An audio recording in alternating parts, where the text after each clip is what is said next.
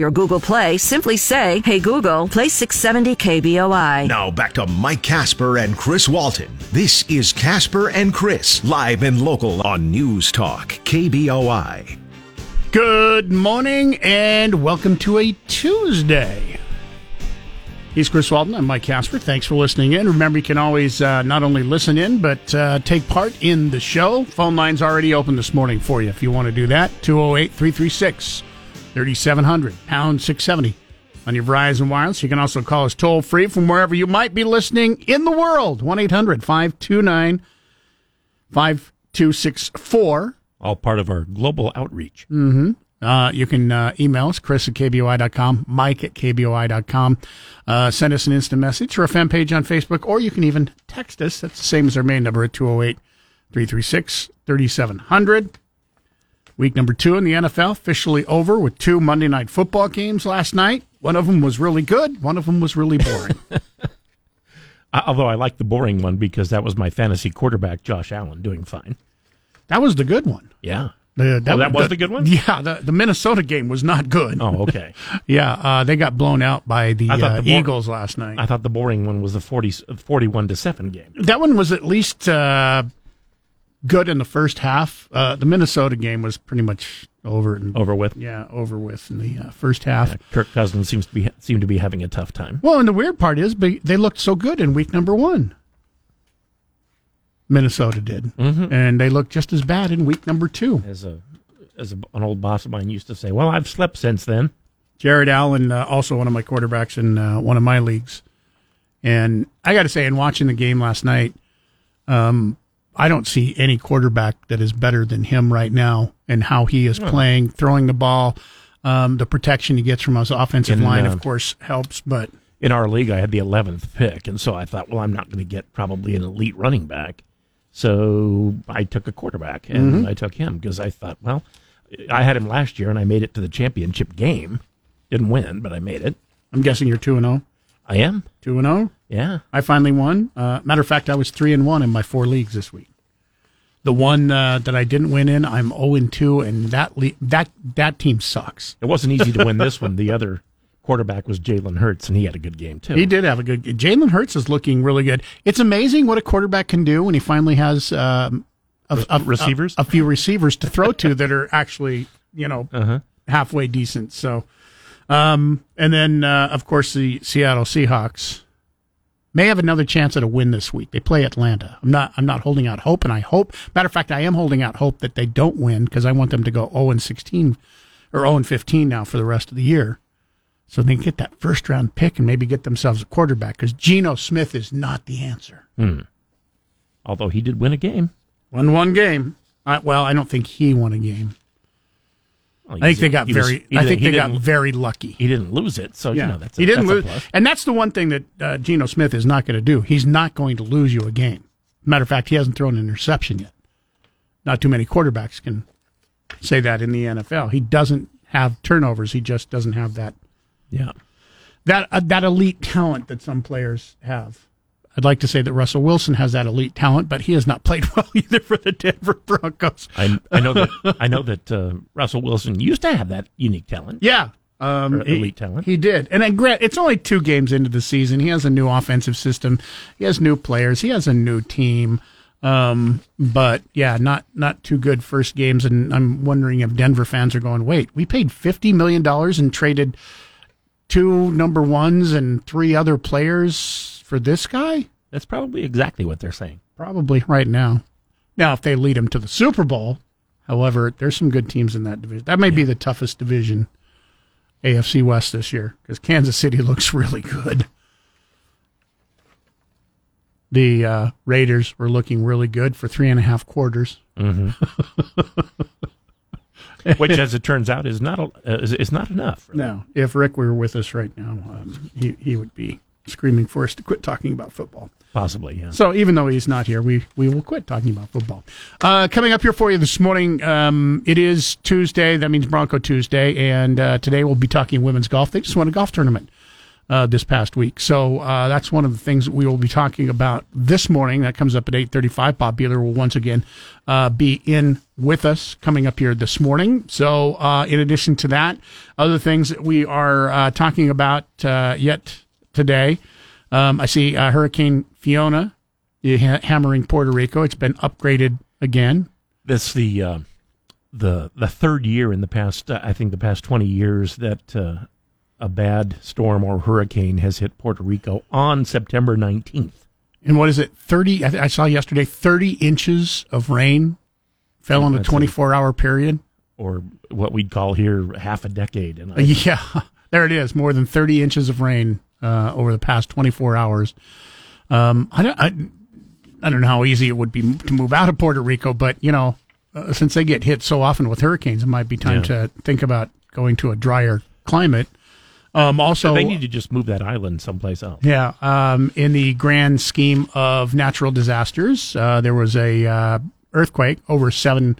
Was it seven point three yesterday off the coast of uh, Mexico? Wow.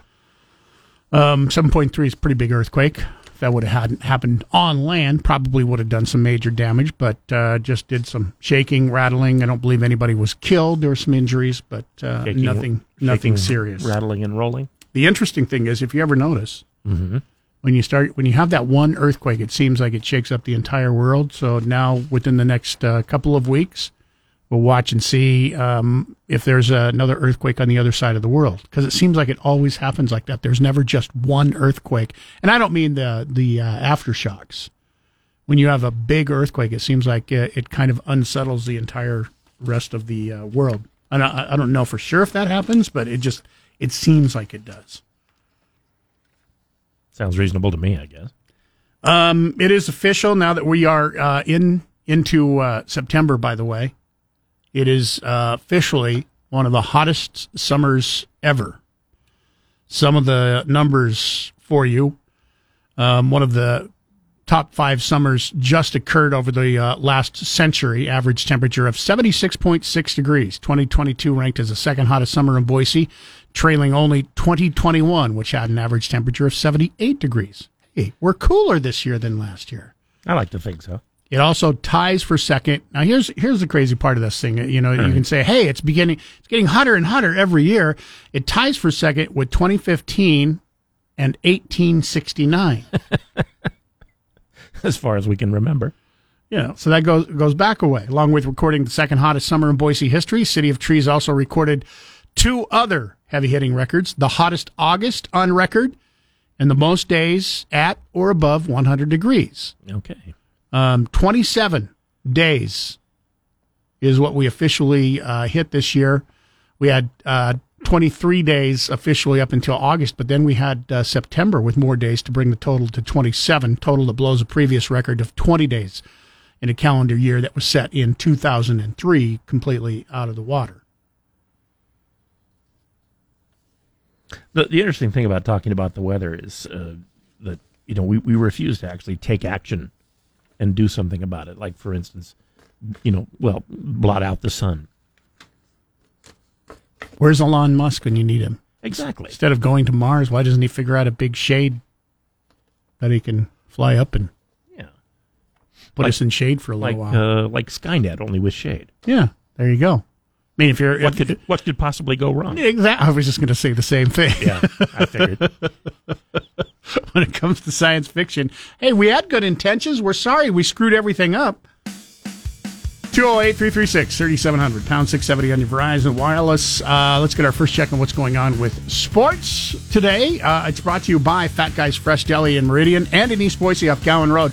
Remember, today is Tuesday after the most recent Boise State game. Boise State won their game, and that means today is the day. Get into Fat Guys Fresh Deli. Either location, you can get the Blue Bronco for half price that's going to get you uh, just a little over six dollars for your blue Bronco, half price today only, and after every win for the Boise State Broncos on the following Tuesday, you can take advantage of that special. Good morning. The Seattle Mariners have not clinched a playoff spot just yet, but they're playing well. They do have a 99.5% chance of making the playoffs, though. And last night, they were teeing off on the baseball. And now the 3 1 on the way to Santana. Swinging a drive deep to left field. Moniak going back, looking up, and Grandma get out the right bread and mustard. It is grand salami time. He did it. Carlos Santana, a grand slam here in the top of the fifth inning. And it's now the Mariners five and the Angels nothing. That home run from Santana, a grand slam, gave the Mariners a 5 0 lead at the time, but they weren't quite done. Here's the pitch, swung on and a drive deep into the gap in right center field. Did he do it again? Yes, he did. Carlos Santana with his second home run game of the series. He hit two on Friday night. He hits two this afternoon. Five runs batted in on the day for slamming Carlos Santana. That's pretty good night. A grand slam and a solo home run for Santana. Ty France also added a three run shot in the baseball game, and the Seattle Mariners just beat the heck out of the Angels last night, nine to one. Uh, by the way, no more home runs from Aaron Judge last night. He sits at 59 homers on the season. I'm Rick Worthington. The Great One, Mark Levin, tonight at 7. Now back to Mike Casper and Chris Walton. This is Casper and Chris, live and local on News Talk, KBOI.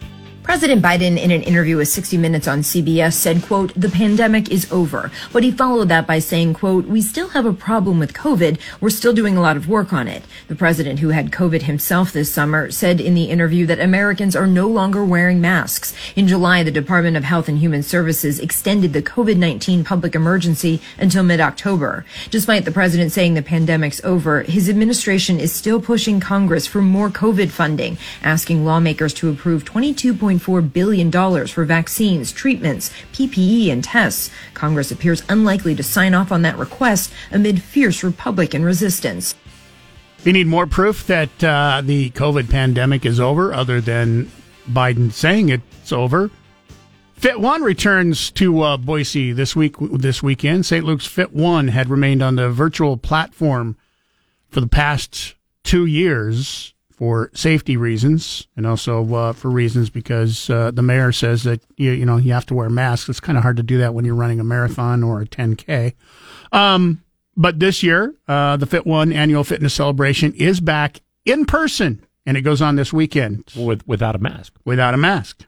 I, you can wear one if you want. Nobody, there's no law saying that you can't wear a mask if you wish to wear a mask. You can wear a Batman costume if you want to. There will not however, be a Healthy Living Expo, which they uh, hold leading up to the uh, Fit One celebration. But anyway, it does go on uh, this weekend. Um, they will have uh, Finish Line Festival at Ann Morrison Park uh, with sponsor booths, snacks, and swag.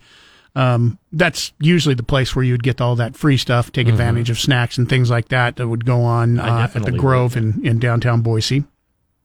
Um, they have uh, three different races if you're interested. They have the 5K, the 10K, and the half marathon. If you need more information and want to register, go to fitboise.org. Once again, that goes on this weekend. There's another another thing showing we're getting more and more back to normal all the time. Mm-hmm. 208 336 3700, pound 670 on your Verizon Wireless. Um, we uh, also have a way for you to get through by emailing us, chris at kboi.com, mike at kboi.com. Still on the way for you today. Another chance for you to pick up Blaze Pizza. Why is this good? Today is National Pepperoni Pizza Day. Is it? It is. And Blaze Pizza, you don't have to get a pepperoni pizza, but that is one of the pizzas that you can get at Blaze Pizza, any one of the locations. We'll give it away with our Casper and Chris damn near impossible question. Give you the question to start working on coming up here in just about 25 minutes. Be a part of the show at 336 3700 or toll free 1 800 529 KBOI. Now, back to Casper and Chris on News Talk KBOI. 208 336 3700, pound 670 on your Verizon Wireless. Uh, don't forget another KBOI sweet deal coming up this week Bonefish Grill. This will go fast once again, uh, but whatever it takes to remind you Friday morning at 9 o'clock to go to KBOI.com and uh, they'd be ready to click on that link. You can get that $50 uh, deal for only $25 bonefish grill this is un- again under five minutes i know all of these we say it it sells so fast but there are a couple that sell out really fast this is one of those that uh, definitely sells out fast Not maybe as fast as last week with Lock, Stock, and Barrel at under two minutes, but still going to be fast Yeah. coming up this Friday morning. Do not tarry. Phil writes in, Mike at KBOI.com. Glad to hear uh, Biden declare COVID pandemic is over. Remember when we wore masks but couldn't rem- but could remove them to eat, but had to put them back on when we stood up? Remember when restaurants had to close but they could reopen outdoor seating? But since it was the middle of winter, they created outdoor seating inside in tents. Remember what fools we were? Uh, yeah, there were a lot, Well, I mean, a lot there- of things that didn't make sense. There were there were also a lot of people getting sick though, so I don't I, don't feel like we were complete fools. I, I, the, things that still, when you look back and you just smack your head, the, the thing about, hey, you can go to restaurants, you have to wear the mask in the restaurant till you sit down. Then you can take your mask off and you're perfectly fine. Unless you get up. If you get up to go to the bathroom, you got to put your mask back on because apparently, uh, if you got up above four feet above the ground, that's where COVID hung out. And the, the whole inside outside thing also didn't make a whole lot of sense when you look back at it. It's like you can't have a restaurant indoors, but it's cold outside. Well, just put up a tent and have it indoors, outdoors. I wish pandemics weren't so chaotic. I'm just glad they only happen about once every hundred years. And it's true. So we won't have to worry about this again, right? Mm-hmm. We still have epidemics, but you know, not pandemics. I, I'm wonder is this is this now officially an endemic? Is that I mean the pandemic is over, as Biden said, but is this officially and now an endemic where it's just going to go on and on and on and on forever? That's what I mean en- because COVID isn't That's what, gone. a, that's what an endemic is. Isn't that what it is? And and endemic means that uh, the pandemic portion of it is over, but it's still around. It could.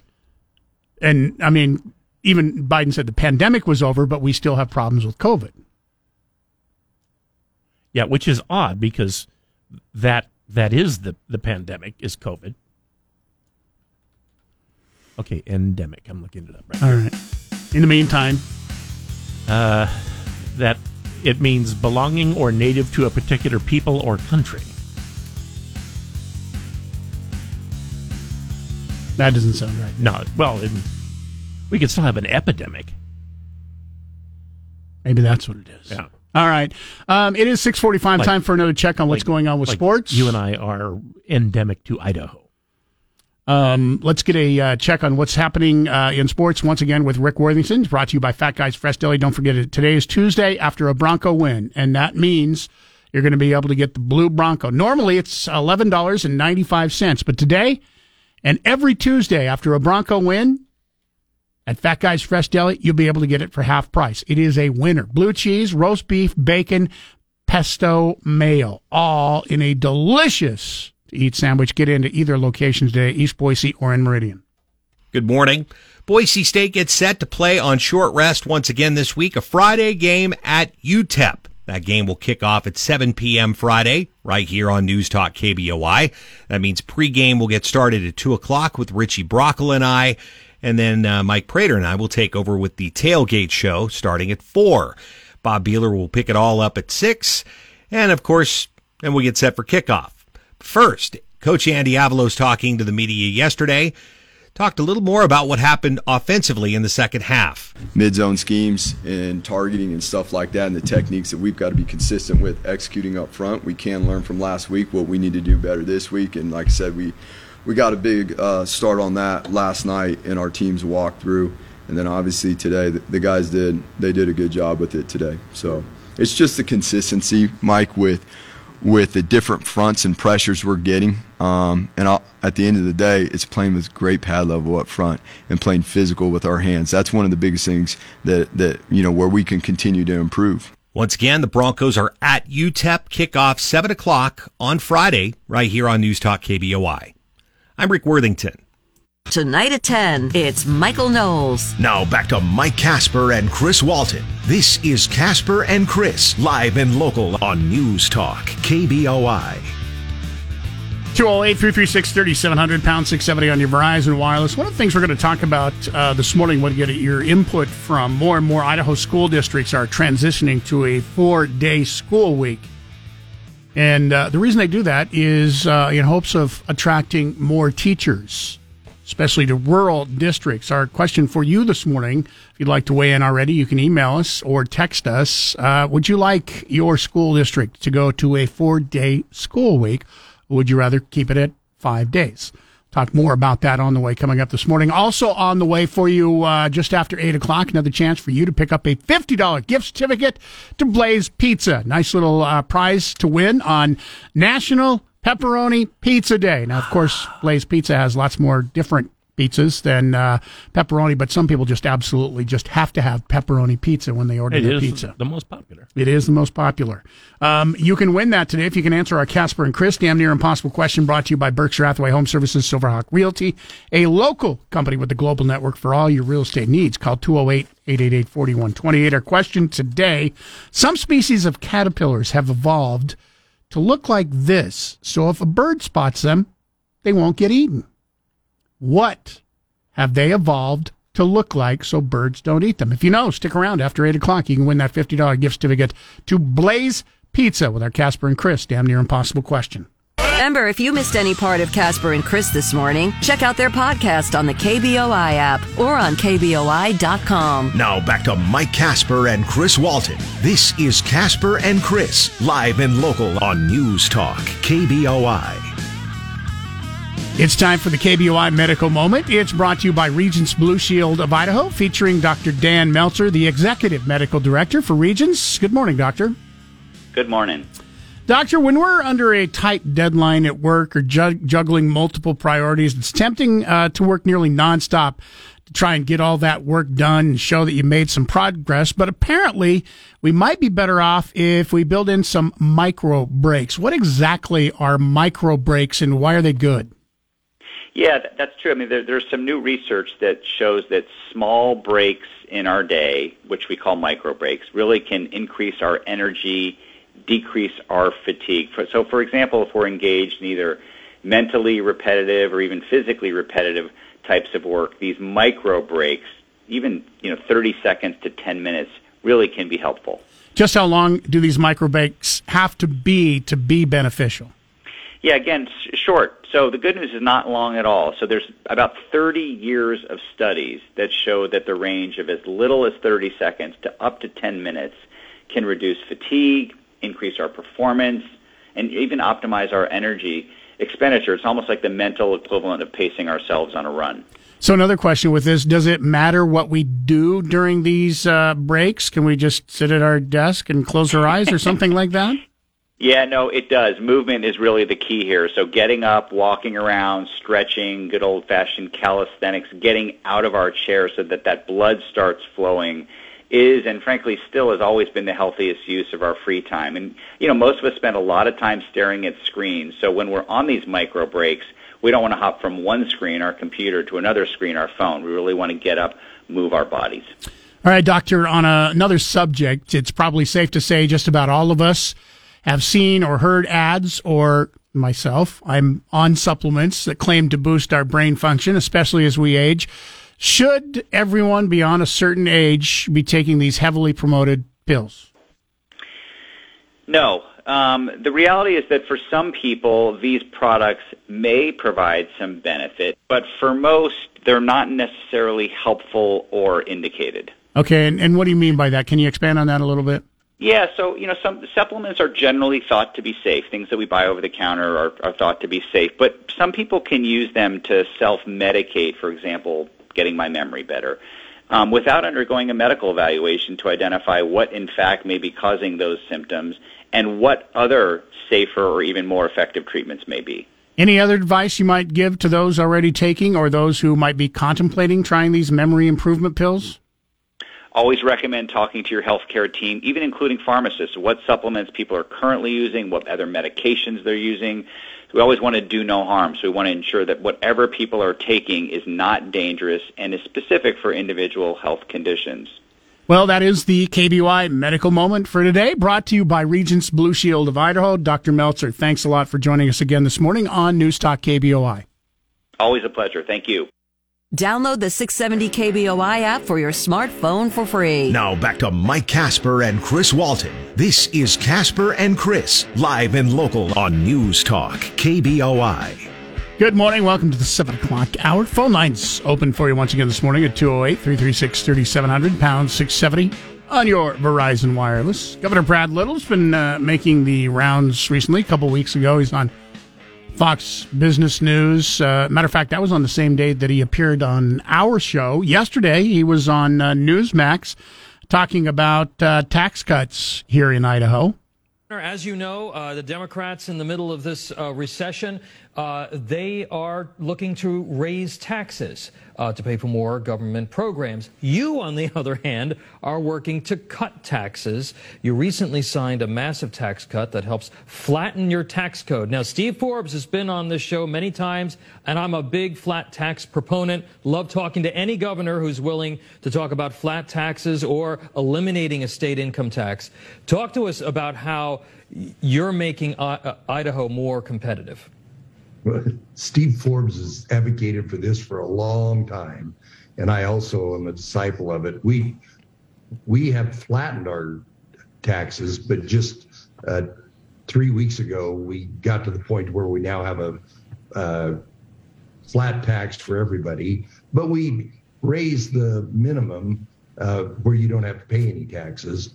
But for the third year in a row, we have given rebates uh, we've given a total of 32% back 10%, 12%, and 10% of whatever taxes you paid last year. We just send you a check back because we don't know what normal is. Our, our revenues in Idaho are 25% over what we anticipated.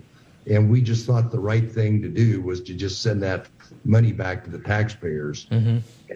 This year, we raised the minimum up to $300 per individual or $600 per joint filer. So we've made it to where more people are exempt from taxes. The, the rate is flat for everybody else, and then we're giving money back. Simultaneously, mm-hmm. we made it the biggest investment ever in public education, part of our constitutional obligation, and we did it while cutting taxes and having one of the most solvent budgets in the United States. That's a that's incredible. That's a that's a great success story. You know, a lot of folks are there.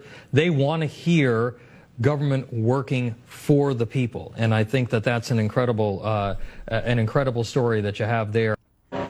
Um, once again, we didn't have a chance to talk about this when this uh, happened. First of all, uh, I'm curious: have you uh, received your tax rebate check yet? I don't believe so. No. I haven't seen mine unless my wife has got it and already spent it already. Um, just curious. Uh, they said it would take, you know, um, as quickly as three weeks for some people. Are you starting to see your rebate checks, 300, 600, even more if you paid more in taxes? Question though that we didn't talk a whole lot about when uh, this happened is what do you think about the flat tax? I mean, there are people that are absolutely, it's funny because even on, on the uh, uh, social media page where this was posted, the interview was posted, there were people that were just railing against a flat tax. Uh, one person had said flat tax, absolutely the most unfair type of taxation. It hurts middle and low income people and just benefits the wealthy. I don't necessarily think I, I agree it, with that. I think it works if uh, you don't pay taxes up to a minimum amount uh, because it, you know then it, it won't necessarily. Let's say it was twenty percent, and you make a total of ten thousand dollars a year. Mm-hmm. That's going to cut you down to eight thousand, which is very hard to live on. Well, and keep if in mind make, one thing to a, add to that, though. But if you make a hundred thousand, you it cuts you down to eighty thousand a year, which is is a little easier to live on, but you know, there again, um, it seems fair because everyone would pay the same percentage. Keep in mind, the one thing part of this new law is that the first twenty five hundred dollars is exempt. So in your right. in your example of if somebody makes ten thousand dollars a year, first twenty five percent of that okay is so, tax is so, is exempt. So that would end up being seventy five hundred that's taxable. Yeah. Okay. Uh, 208 336 3700, pound 670 on your Verizon Wireless. We'll talk more about this uh, this morning. What do you think of this new flat tax that you're going to be paying here in the state of Idaho. You can also email us right now if you'd like. Mike at KBOI.com or Chris at KBOI.com. Let's get another check on sports. It's brought to you by Fat Guys Fresh Deli, the place to go for lunch every day, of course, but today's a good day to go. Bronco Burger is on sale today because it is Tuesday after a win, and it's on sale every Tuesday after a Bronco win for half price. Also today, their cream uh, creamy chicken Alfredo soup is their soup of the day. Um, it's delicious. So team that up with your Bronco burger. You got yourself a great meal. couple of good football games on last night. It was the Buffalo Bills taking on the Tennessee Titans, and then later on it was the Vikings and the Eagles. We'll start with the first game. The Buffalo Bills saw former Wyoming quarterback Josh Allen connect with Stefon Diggs for three touchdown passes, including this one. Second and 10 Bills at the Tennessee 46 yard line. Josh will take another shotgun snap. Takes, makes the handoff, going to throw it. Looks downfield, looks downfield, fires downfield, looking for Diggs inside the five, dives for it, makes the catch, and it is caught. Touchdown Buffalo. Josh Allen to Stefon Diggs. Touchdown Bills. Again, three touchdowns in all for Diggs. The Bills would go on to win 41 to 7 in that game. Later on, it was the Eagles taking on the Vikings, and Jalen Hurts looks really good. And the gun is Hurts. Sanders behind him. This time, Hurts gives it off, and he runs with the football and keeps it and takes it across the five and rolls down to the two. And is he in? Yes! He is. Touchdown, Jalen Hurts. That's magic. A great fake to Sanders, and then he kept it and ran around the right end and took it 26 yards for a touchdown. So Jalen Hurts with a big night. He helps the Eagles go on to beat the Vikings by a score of 24 to 7 last night. I'm Rick Worthington.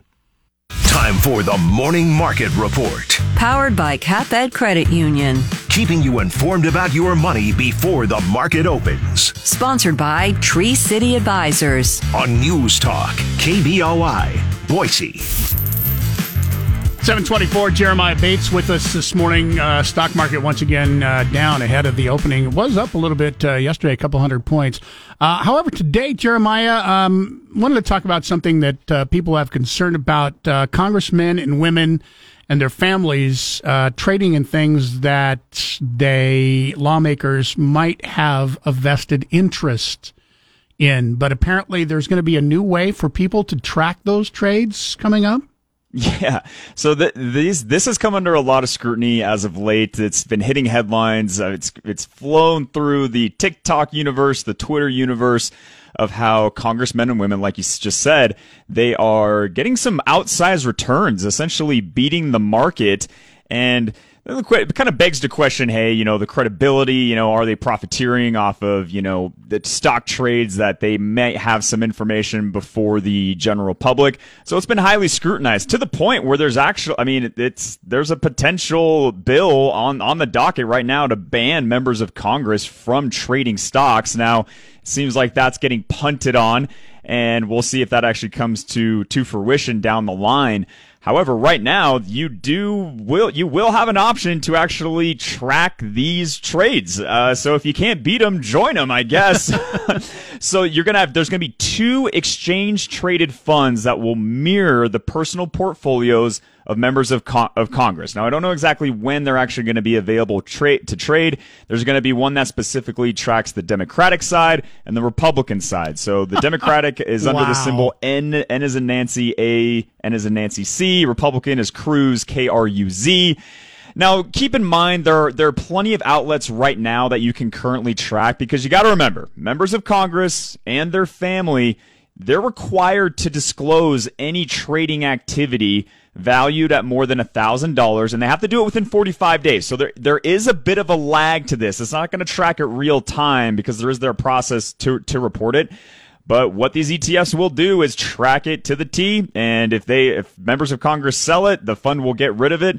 So it's interesting. It's certainly creating a lot of buzz around it. Now, whether whether these ETFs will generate outsized returns or any returns at all, that is very unclear. No one knows at that point, but it's certainly is, an interesting idea. Is there one that can specifically that may track Nancy Pelosi's husband? he's a multi-billionaire. And that's really what caused. I mean, that's really what kind of um, brought this into the light when you when people actually started news outlets started actually tracking it, started hitting the headlines, and you see some significantly outsized returns for Nancy Pelosi, specifically uh, her husband. And the timing of those movements were a bit uh, a bit peculiar, a little bit based on what uh, what different bills and things were signed into place and and what laws were put into place. So. Um, you know, it, it's kind of like I said before. I think the uh, I think the frustration for a lot of people is, hey, are they profiteering off of moves that they that they have information to? Does this erode the credibility of of these positions. I mean that that argument will probably go on for Right. a long time. However, uh, if you do want an easy way, it looks like you will have an easy way, turnkey to track these trades. Now, whether it's going to work out, I don't know. Maybe if there was one that specifically tracked Pelosi and her husband, but based on their track record, it it, it looks All pretty right. decent. We'll keep an eye on it. Also, keeping an eye on the uh, Dow as it gets ready to open up down. Right now, futures 236 points down. Um, it looks like all the indexes are also across the board down. We'll get an update from you here in about an hour and talk to you again tomorrow morning. Thanks, gents. Today from 10 to 1, it's Dan Bongino. Now back to Mike Casper and Chris Walton. This is Casper and Chris, live and local on News Talk, KBOI. Ouch. Uh, Dow sell off 355 points down already in the first 12 minutes of uh, opening. I guess the good news is we were up about 200 points, so really, the last two days, we're only down 150 points. Help me out here. I'm trying to find a silver lining. Uh, let's see. Uh, it's probably not good for you to make too much money at a young age. Okay. Of course, that I guess that doesn't apply to you. E- easy, easy. This is kind of a cool story out of uh, Jackson, Wyoming last week. The world's farthest long range rifle shot was fired last week, surpassing the previous record by nearly half a mile. They just measure how far it went, Mm-hmm. or do you have to hit a target? You have to hit a target. Oh, okay. Previous record of four miles set in 2020 was defeated by a 4.4 mile target hit in the high desert of western Wyoming. Get this the bullet took 24 seconds to hit the 8 inch bullseye. So you get the shot, and the bullseye gets hit 24 seconds later. Probably still though before you hear the uh, the gunshot Probably. from that distance. Now, after setting the Wyoming state record of 3.6 miles in 2020, Scott Austin and Shepard Humphreys gathered a team of extreme long range enthusiasts to tackle the world record. They began planning the project in late of 2020, late in the year in 2020, with custom parts coming in from all over the world. Fine details like hand lathe bullets. It wasn't until May of 2022 that the rifle was actually built and ready to fire. Keep in mind, with this kind of shooting, nobody has yet figured out how to get first round hits. This isn't the kind of thing where you just buy a rifle and some ammo right off the gun store shelf and then hope to get lucky, lucky shooting a target 4.4 miles away. I wonder how, how badly you could miss from 4.4 miles away. Let's say that there were people standing, you know, within 100 yards of the target and you hit them. I don't think you'd want to be standing within 100 yards of the target because it took them 68 shots before they hit, hit the, the bullseye. Yeah. On their 69th shot, they hit the bullseye, which is kind of uh, coincidence because the previous four mile record set by Paul Phillips also landed on the 69th shot. The hit was three and one eight inches from bullseye center. Hmm. They spent over 1,500 hours putting the gun together, researching um, all the blood, sweat, and tears.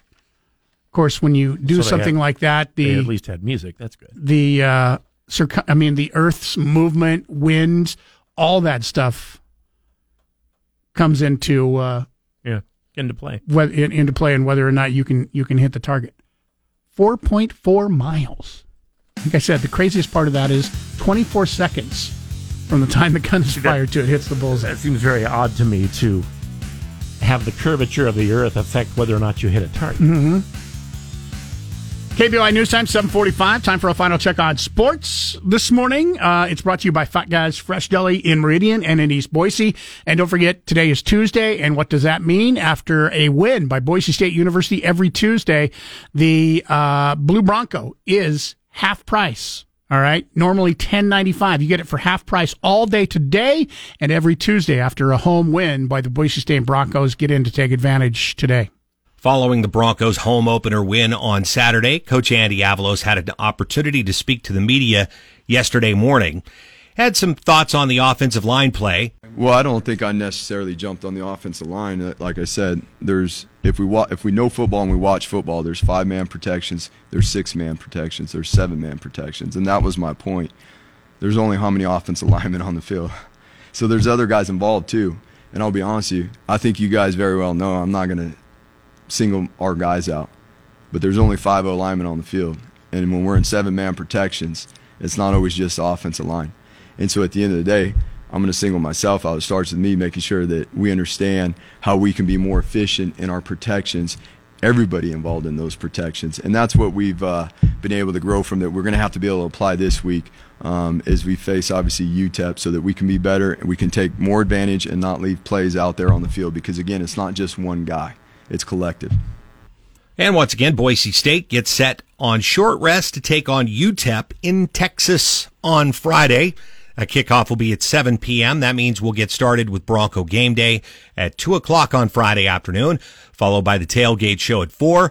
And then Bob Beeler and Pete Cavender will pick everything up at 6, getting ready for the kickoff at 7. I'm Rick Worthington. It's 670 KBOI on Alexa. First say, Alexa, enable the 670 KBOI skill. Then, when you want to listen, say, Alexa, open 670 KBOI. Now back to Mike Casper and Chris Walton. This is Casper and Chris, live and local on News Talk, KBOI. There are three high profile GOP incumbents, Governor Brad Little and Congressman Russ Fulcher and Mike Simpson, who have declined to participate. The Idaho Press reports that in the governor's race, there are three candidates. However, after being told Little would not appear, the Democrat pulled out, declining to debate the independent candidate. The scheduled debate on October 3rd will feature Idaho Attorney General candidates Raul Labrador and Tom Arkoosh. Then on October 4th, U.S. Senate candidates Mike Crapo, David Roth, and Scott O'Cleveland will debate. Candidates Debbie Critchfield and Terry Gilbert will debate on October 24th for Superintendent of Public Instruction, and on October 28th, the candidates for Lieutenant Governor Scott Bedke and Terri Pickens Manweiler will debate. What do you think about skipping out on debates? Should there be some sort of rule that you have to Well- debate? I, I get it why the candidates don't want to debate. There is no official rule that debates even have to be held. But No. When they are, and you are formally invited, and uh, it is probably one of the main events in the state, uh, I, I think it's it's uh, pro- well, it's polite to be there, I guess. Does it matter to you as a voter? A little bit, yeah. Would it change your vote because one of these candidates, who, by the way, all three of the candidates who are opting out are polling as huge favorites in the upcoming election. So, I mean, there's. so why risk it, right? Yeah, I, I mean, there, there's nothing in it for them to gain in this. They can only hurt themselves. It's not like they're going to help themselves. Well, it, it, they can't only hurt themselves; they could debate well. No, but I, they're expected to. That's what that's what I mean. The expectations are, you know, that that they'll debate well. They they when I say they can only hurt themselves is if they debate badly. Mm-hmm. Um, you know, they could also you know just debate the way you're expected to, and their opponent could be really really good, which would help them out.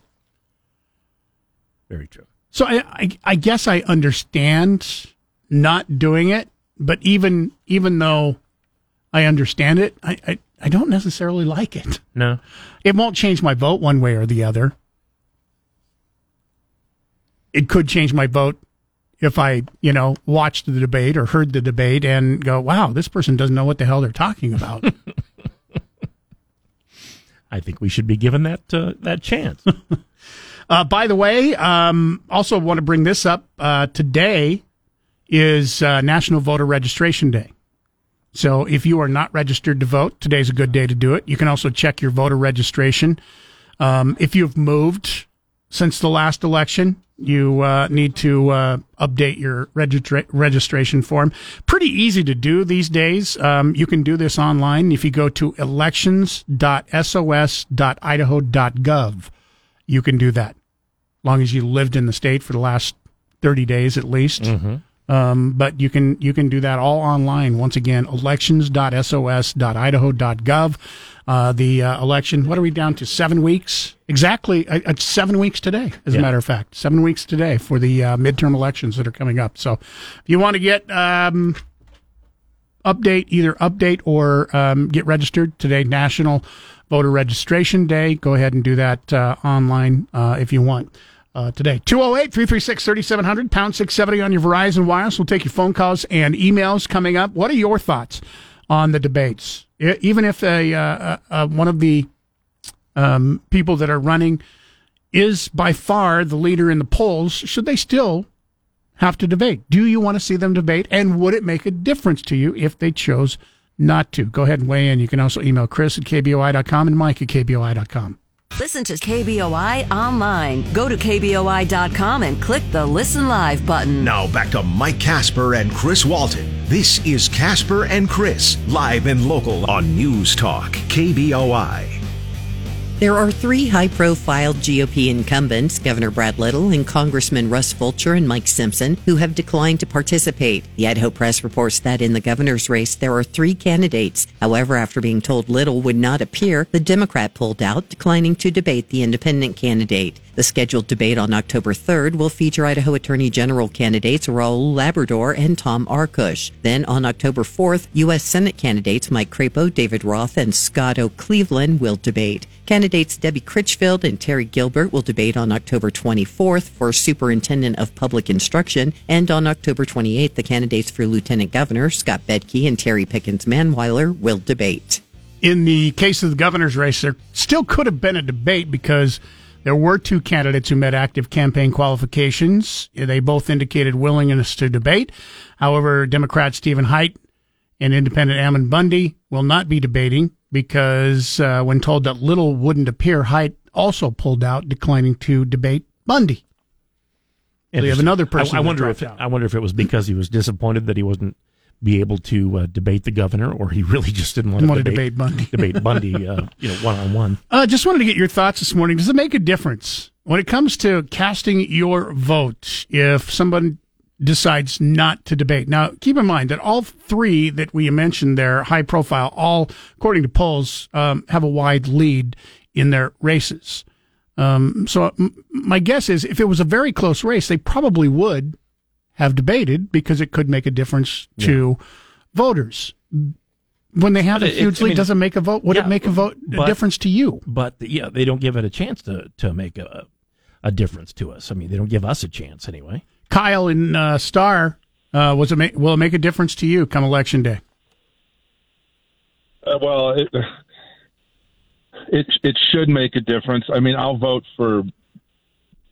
You know, I do my I try to do my research as best I can on on the candidates, but when you hear them in, you know, what's supposed to be a a new, you know, it's a neutral setting, and you've got a moderator there that's asking questions. It puts candidates on the spot. Are they able to form a thought? Are they able to back up whatever their position is, you know, on the issues tab of their website where they've had an aide or somebody fill all of that out? when you're getting a response from another candidate that you're not expecting and have to articulate a thought on an issue, especially especially if you're a seasoned veteran politician who's who's running for reelection. Okay, and I'll give you I'll give you an example of that. I'm very passionate about the daylight saving time issue.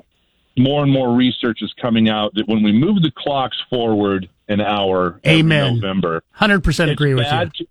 It's bad on our bodies. And just for clarification, so everybody knows, when you spring forward and when you when you spring forward in March, that is daylight saving time. When you fall back in November, November 6th this year, I believe, we are falling back to standard time, which is what we should be on because the National Institute of Sleep, the American Association for Sleep Medicine, has come out with a lot of published reports over the last decade that that when we spring forward, we are we are really doing something dangerous to our circadian rhythm and our bio, our internal biological clock because the body was meant to sleep in the dark, not Kyle? when it's ten o'clock at night.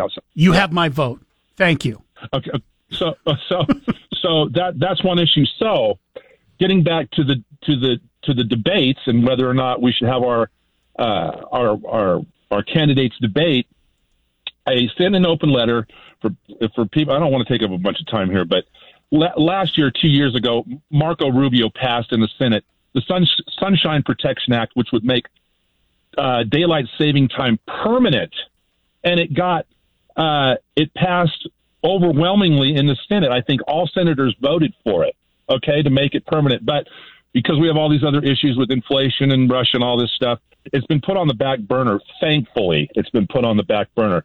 So I sent out a letter to all of to, to Crapo and to and to Senator Risch, to Senators Crapo and Risch, and to all of our state legislatures because the state could opt out of daylight saving time if it wanted to, like Hawaii, Arizona, and all of the U.S. territories do not recognize it for one reason or another.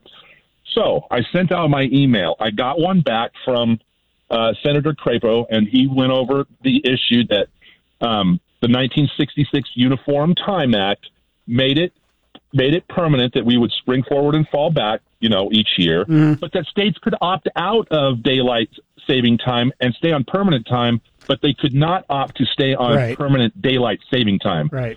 Well, I got an email back from uh, one of our local legislators. I, I don't know if I should say his name on the air or not. That said, you need to contact. This has to be an act of the federal Congress to opt out of daylight saving time. And I thought, did, did you really just write that to me that the states don't can't opt to stay on standard time if they want to? I mean, everybody knows that Hawaii and Arizona has been doing it for decades that they opted out of it. Indiana did So- it for a long time too. Mm-hmm. yeah, they did. And in 73, we tried daylight saving time for the entire year. Maybe it was 74, and it didn't work. Everybody's like, no, we, you know, we can't do that. And so we fell back. We started to go back to the old system. The problem is, in a debate, I, I would go right after uh, this this local this legislator and say, if if you don't know that daylight saving time that the states can opt out of it and go to permanent standard time, what else don't you know? Right. What are some other issues that you're unclear about? Uh, where I'm trying, and you're vying, vying for my vote. Is, is there something more serious? There, of course, there are other things more, you know, education and and, and No, immigration. and no, no. Kyle, stop it. there is nothing more serious than getting rid I mean- of falling I mean- back and I mean, springing I- forward. you, you know, just stop it. You know, I will die on that hill. I will die on that hill. I mean, I, I, I, you know, I'm a teacher. I don't like seeing kids out at eight o'clock in the dark waiting for the bus. I don't like staying up at night until ten thirty before the sun goes, you know, all the way down and it's dark out. We're meant to sleep in the dark and be awake when it's light out. That's just, you know, it causes Yeah. heart problems. It causes a bunch of different health problems. So, Thank you for the uh, call, Kyle. my- Appreciate yeah, it. You bet. You guys have a great day. You bet. Uh, we'll talk more about this uh, coming up this morning, if uh, you would like. Um, should should debates? Do you want to see debates happen? Even even in this, I get it. They're they're leading by a bunch. It can only hurt them by debating. Um, but should they be required to debate? Will it make a difference to you come uh, voting time? We'll get back to this after nine o'clock. It's Bronco Tuesday, of course. We got Bronco Tuesday coming up. Coming up here next. Have to uh, get somebody, a lucky person, a chance to get a fifty dollar gift certificate to Blaze Pizza with our Casper and Chris damn near impossible question. That will be coming up right after Bronco Sports today. Drive home live and local with Nate Shellman this afternoon at 3. Now back to Mike Casper and Chris Walton. This is Casper and Chris, live and local on News Talk, KBOI. Casper and Chris, down near Impossible Question, brought to you by Berkshire Hathaway Home Services, Silverhawk Realty, anything having to do with real estate. The number to know is 208 888 4128. Ben's going to get first crack at trying to get our $50 Blaze Pizza gift certificate today. Ben, some species of caterpillars have evolved to look like this one specific thing so that if a bird spots them, they won't get eaten. What is it that they have evolved to look like? They have evolved to look like snakes. That is not it. Oh, keep, okay. Keep Thank trying. you. Keep trying, Ben. 208 336 uh, 3700. Oh, A- Aaron that hung would, up. um, that would keep people away. Maybe Yeah. birds. Uh, Scott. Some species of Yeah, caterpillars have evolved to look like this, so if a bird spots them, they won't get eaten. What is it? I'm going to go with. Can I say this on a radio? Well, Piece be careful poop. how you say it. Yes? Uh, poop. Bird poop. Yes, there you go. They look like bird poop, and of course, birds don't like eating their own poop. Uh, so yeah, they don't eat the caterpillars. Congratulations, that is the answer. You have a fifty dollar gift certificate to Blaze Pizza. Don't forget, by the way, today, um, it's National Pepperoni Pizza Day. So no matter what you do, make sure you get pepperoni on your pizza. Okay. Nice, thank you. All right, hang on the line. We'll get some info from you uh, here. And uh, once again, we've got Blaze Pizza gift certificates to give away all this week. So if you didn't get through this morning, don't worry. You'll have another chance coming up here tomorrow morning. We'll take a break. News coming up at the bottom of the hour. Want to weigh in on uh, the debates? Um, people are weighing in. Would it make a difference if uh, well your candidate decides not to debate, or do you think it's perfectly okay to uh, opt out of the debate? We'll get more of your uh, emails coming in if you want to weigh in. Uh, we'll get to that after 9 o'clock today with your phone calls. You can email us, chris at kboi.com or mike at kboi.com. You can also text us, 208 336 3700. News next at the bottom of the hour. Bob Beeler will be in after that for Bronco Tuesday. Today, we're talking uh, ladies golf. Uh, once again, Yeah. it's had a big uh, tournament win. They are winners. That's right. Yeah, they are. So that'll be coming up here next. Don't go away. This is Bronco Tuesday, where we discuss the Olympic sports at Boise State. Now, here's Mike Casper, Chris Walton, and the voice of the Broncos, Bob Beeler, on your flagship for the Broncos, News Talk, KBOI. 838. Yes, Bob Beeler back with us again today, talking about other Olympic sports. And uh, one of the sports we were talking about, near and dear to my heart because I love playing the game. Also, uh, love to hear that uh, Boise State is doing really well. As a matter of fact, a big win most recently, and that is ladies golf. And on the women's golf team, they win the Hobble Creek Fall Classic. And joining us is second year head coach Kaylin Downs. Kaylin, first of all, congratulations. Thank you. Good morning. Thanks for having me. So tell us, how do you win by 18 strokes? That seems like winning by a landslide. Well, when you're counting four scores, it can go one way or the other really quickly. So uh, we we just had a pretty strong finish from top to bottom. Was it a surprise for you since uh, Boise State hadn't won a tournament in uh, like four years? Um, not necessarily a surprise. I, I we, we went into that field feeling pretty confident with our capabilities, but golf, you know, in golf we don't get a win every day. We're playing against 16, 17 other teams, and one team wins and the others lose. So um, a, a win there and being 16 and 0 to start the season is pretty awesome. You know, we mentioned that uh, you know you cleared second place by 18 strokes, and you have four players. Uh, to do that, though, all four players have to be playing really, really well, don't they? Yes, for sure. And I think, um, you know, we went into that last round with a lead of, I think, 11 or 12 strokes. So for me as a coach, that's winning is awesome. But I think one of the things I'm more proud of is just the, how they handled that situation going into that last round, being in the lead and not necessarily protecting it, but uh, going out and just capitalizing. So what's the difference when you head into the final round? I believe it was a three round tournament, right, Kaylin? Yes, three rounds. Okay, so you come into the third round. Let's say you're ahead by a few strokes or you're behind by a few strokes. Is is the strategy different for a team? No, I mean it really shouldn't be. We talked about how we're not playing the other teams, so to speak. I didn't want them worried about what the other golfers were doing. You're playing the golf course, and you end up with a score, and then you see where that lines up. And I knew that by just focusing on our game and focusing on the golf course, we would we would be okay.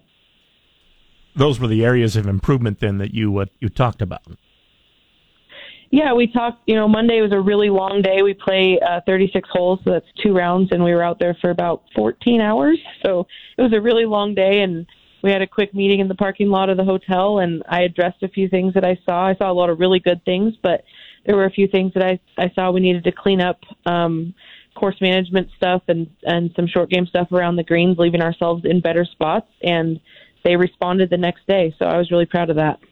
You know, in, in playing golf, and I, I do play golf, no, probably nowhere near as good as your college golfers do, but, you know, I have certain favorite courses because they lay out better for me than in my game. Um, does Hobble Creek, did that just lay out better than you, or does it matter to your, to your team? Um, that that's definitely a factor. Different courses lay out uh, different ways for different players, but we had played a number of courses uh, in the first couple weeks of our season that prepared us for that golf course. We had played there last year, so we knew what the layout of the golf course was, and I think we just went into it knowing what to expect, and um, they they put themselves in some good positions. We're visiting with uh, Kaylin Downs, who is Boise State's head women's golf coach. They won this past week's tournament down in Utah, the Hobble Creek Fall Classic. Why don't you tell us about your roster, Kaylin? Uh, who was on the team this year, and uh, a little bit about them, and how you've assembled the team this year. Sure. We're a little bit bigger this year. We have nine players. Um, I returned six, actually, sorry, five, and I brought in uh, four new new players. Um, the, the starting five that won this last week, um, mainly returners, uh, senior and senior and juniors, and then uh, one freshman who actually had a really good summer, and she she was our second place finisher this week. She finished uh, sixth. Um, just pre- just pretty strong. I think there's going to be a lot of shuffle to make the starting five lineup, and that can only lead to better scores. Six uh, of your players placed inside the top 25. Is that a record for you? I don't know, but it could be. I gotta go back to the record. Sounds pretty good, doesn't it? it does sound pretty good. Well, we're looking at your schedule here, and we got a lot of places that we think would be fun to visit: Palm Desert, California, Mission Viejo, Maui, Rancho Mirage, California. So, how do you assemble your schedule? Because it looks like you got a lot of good places to go have tournaments. we definitely chase the sun in the spring, um, and I tell people all the time that we are a sport that most of our staff would love to travel with. I get a lot of comments of, "Hey, do you need anybody to go with you on this trip?" um, yeah, we we go to some pretty nice places. You, do, you, do you go for the place? Do you go for the field? I mean, a little bit of both. I mean, how, how do you determine like some of the places look different in the past, and some of them look like you've been to before. At least I'm remembering the names. Yeah, I like to I like to go to some of the same tournaments that we enjoy, and then I also like to throw in a couple of new ones every year. And it's a combination of where we're going and where somebody's hosting, and then I'm trying to get us in some fields that maybe have some better player, better teams, stronger fields, and uh, get us that experience.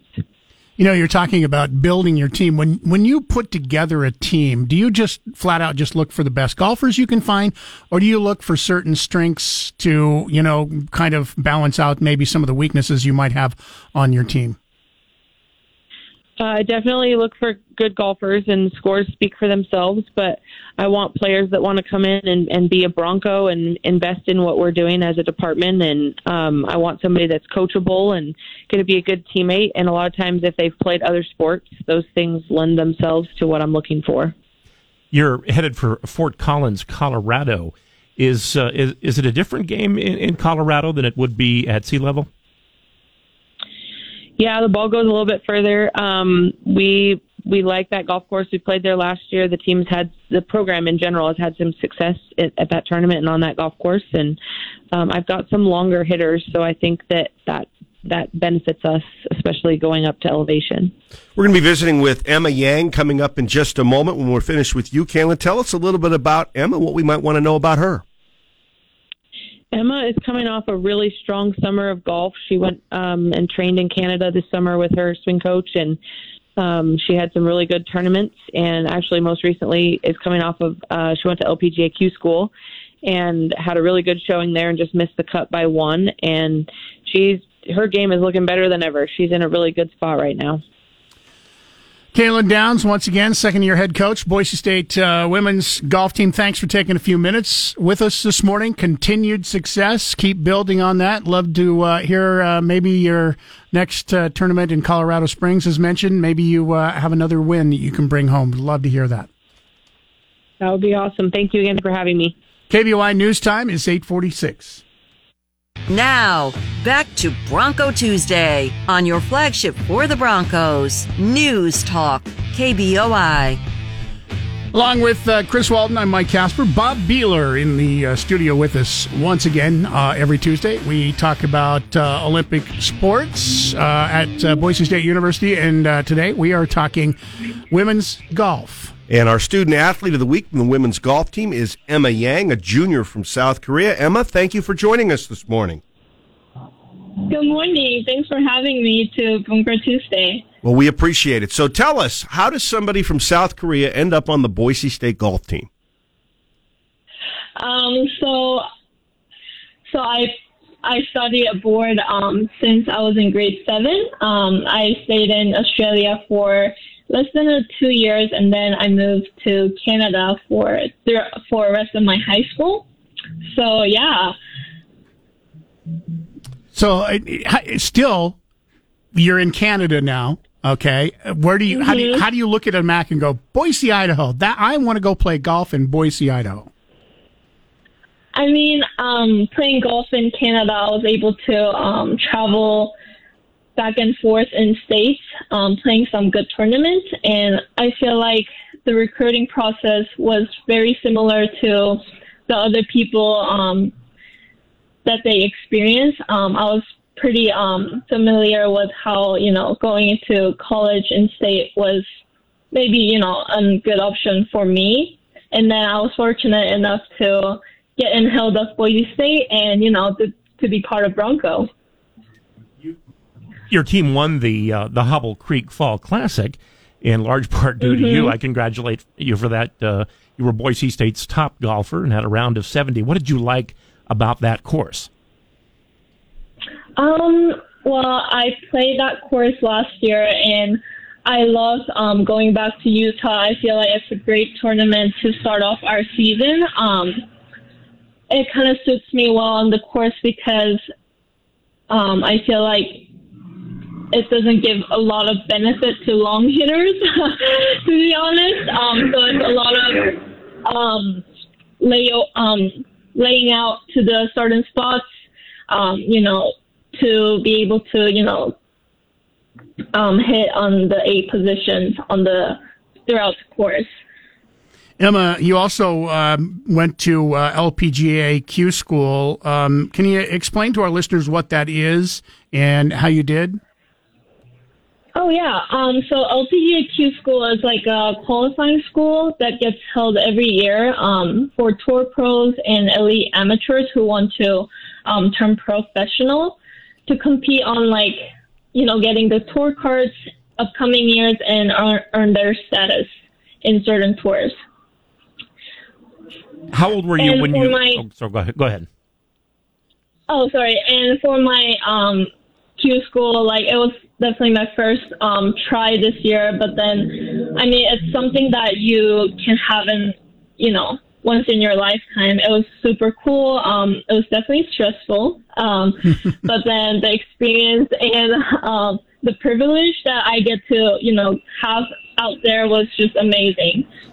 So, what would have happened? Say you uh, and went to the LPGA Q School and you qualified. Would you have gone immediately to the LPGA? Um, not quite because there's like a um three stages that you have to get through in order to have like a fully um LP um to have your full LPGA tour card. So um no for that question yes. How old were you when you, when you took up golf? Sorry. Uh, how old were you when you took up golf? You were you were how old?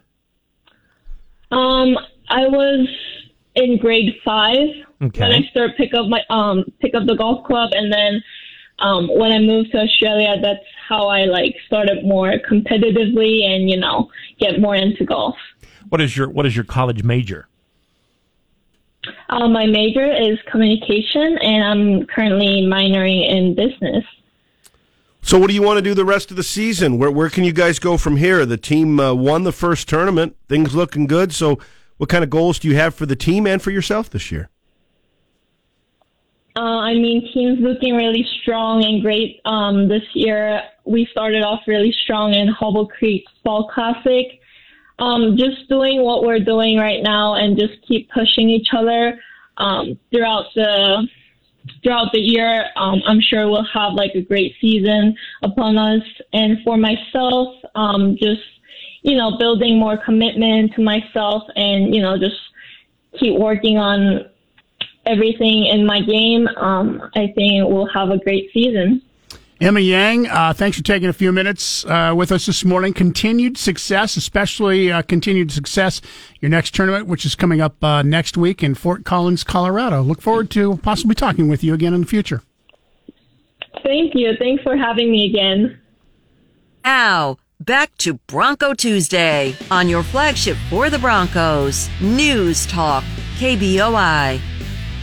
856 coming up uh, this week. Don't forget, Friday afternoon, game time Friday again. Uh, El Paso, Texas, Bronco game day with Worthington Bronco at 2 o'clock, followed by Bronco tailgate. Rick Worthington and Mike Prater. At 4, uh, then Bob Behler, Pete Cavender have Bronco pregame, 6 p.m., followed by all the action of Boise State. Uh, and they take on UTEP uh, beginning at 7 o'clock coming up this week. Bob will be flying out Thursday afternoon to Yeah. uh, head down to University of Texas El Paso. Your first trip, right? I've never been to UTEP. Flown into El Paso and driven up to New Mexico State, but first time to UTEP, first time doing a game at the Sun Bowl. They're one and three this year.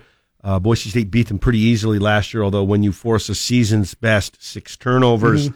and you cash it in, and I think we also had an 81 yard punt return last year from Steph Cobbs. It was a explosive night for the Broncos, hoping to be able to duplicate it uh, Friday. And we do we do have one uh, team in in uh, common that we have played, and that's New Mexico, and uh, they lost to New Mexico last week. Yeah.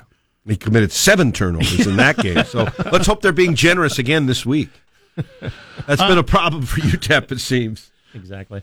Um, you also have uh, coming up uh, coaches show. We have a coaches show that will be aired uh, Thursday night, seven o'clock. We air it Thursday night, whether it's a game on a Friday or a Saturday. Uh, offensive guard Garrett Kern is going to be one of our guests. Defensive end Demitri Washington, and our assistant coach this week will be Kane Ioane, the safeties and nickels coach, and of course head coach Andy Avalos every week with me. Looking forward to uh, the game once again coming up here Friday night. You'll hear it on both uh, 670 AM, 93.1 FM. Don't forget, listen to game uh, the uh, post game because we have the play of the game where you can win a $50 gift certificate to Lock, Stock, and Barrel coming up here on Monday morning, which, by the way, is the next time we will talk to you, Bob. I'll be looking forward to that. All right. Uh, phone lines are open 208 336 3700, pound 670 on your Verizon Wireless. We'll talk more about uh, debates here in Idaho coming up next. Your Google Play, simply say, Hey Google, play 670 KBOI. Now back to Mike Casper and Chris Walton. This is Casper and Chris, live and local on News Talk, KBOI. There are three high profile GOP incumbents, Governor Brad Little and Congressman Russ Fulcher and Mike Simpson, who have declined to participate. The Idaho Press reports that in the governor's race, there are three candidates. However, after being told Little would not appear, the Democrat pulled out, declining to debate the independent candidate. The scheduled debate on October 3rd will feature Idaho Attorney General candidates Raul Labrador and Tom Arkoosh. Then on October 4th, U.S. Senate candidates Mike Crapo, David Roth, and Scott O'Cleveland will debate. Candidates Debbie Critchfield and Terry Gilbert will debate on October 24th for Superintendent of Public Instruction, and on October 28th, the candidates for Lieutenant Governor Scott Bedke and Terri Pickens Manweiler will debate. In the case of the governor's race, by the way, there were still, there could have been a debate because there were two candidates who met campaign qualifications and they both had indicated a willingness to debate until it became knowledge that Governor Brad Little had opted out of the debate. And after that happened, Democrat Stephen Heidt said that he had no longer any interest in uh, debating Ammon Bundy. I don't know. I just I just feel like uh, it's doing a disservice to the voters to skip a debate.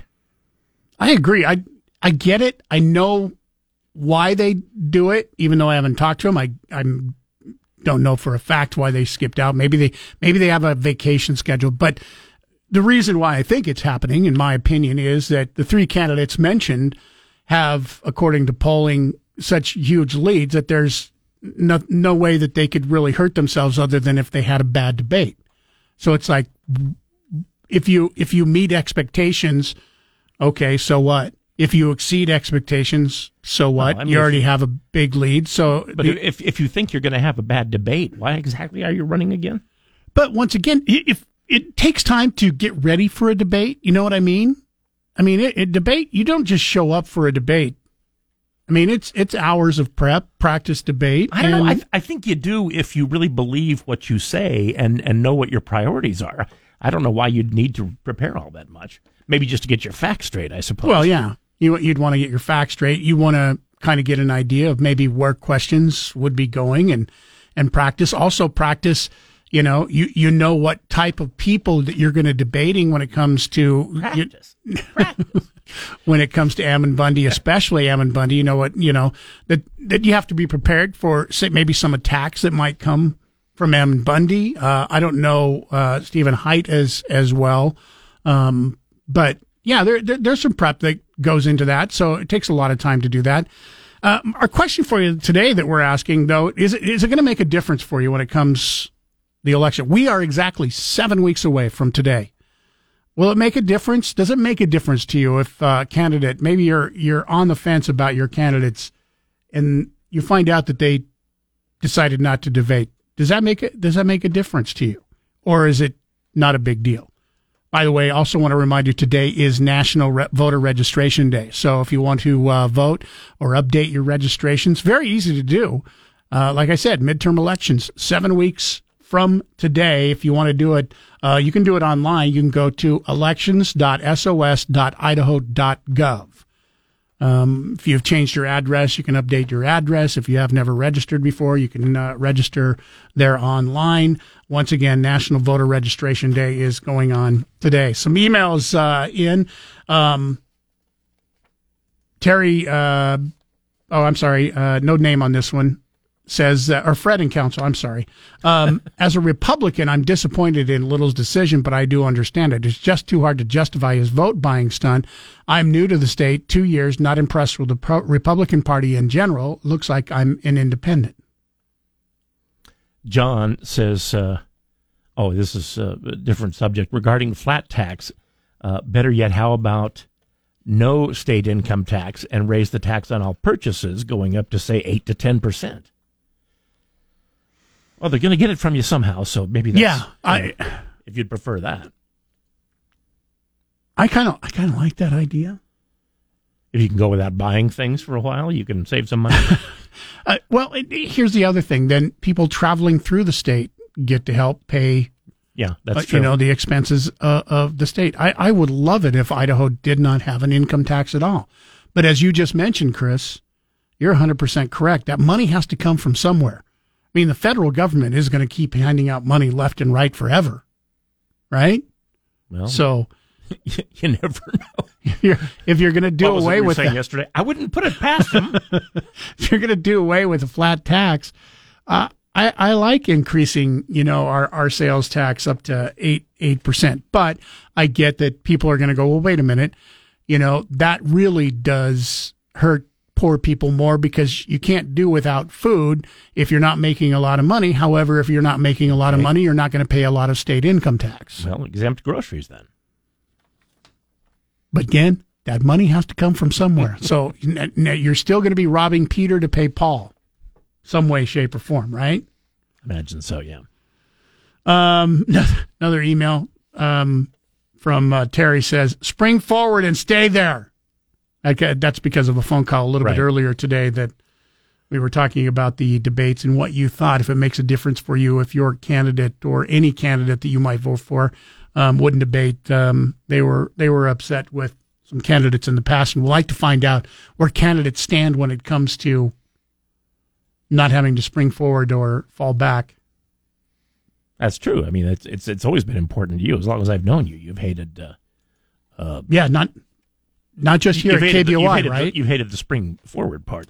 Yeah, I don't I don't necessarily mind the fall back but part, but you can't do that every year. True. Pretty soon we'd be waking up in the middle of the day. And I get it. I mean, he, he one of the things that he said, and it's it's true. They've done studies on this. It's just not healthy for individuals to even that one hour time change, It which never- seems weird. It never seems to bother me. I mean, I don't have a necessarily regular bedtime, and especially on the weekend. On, on the weekend, I get up when I get up. It's usually fairly early. I don't. I'm not a late sleeper, but uh, it. You know, just changing the clock one hour doesn't seem to affect me that much. It's so weird because it does it does me. I know. Um, and both even falling back, it's like I feel so much.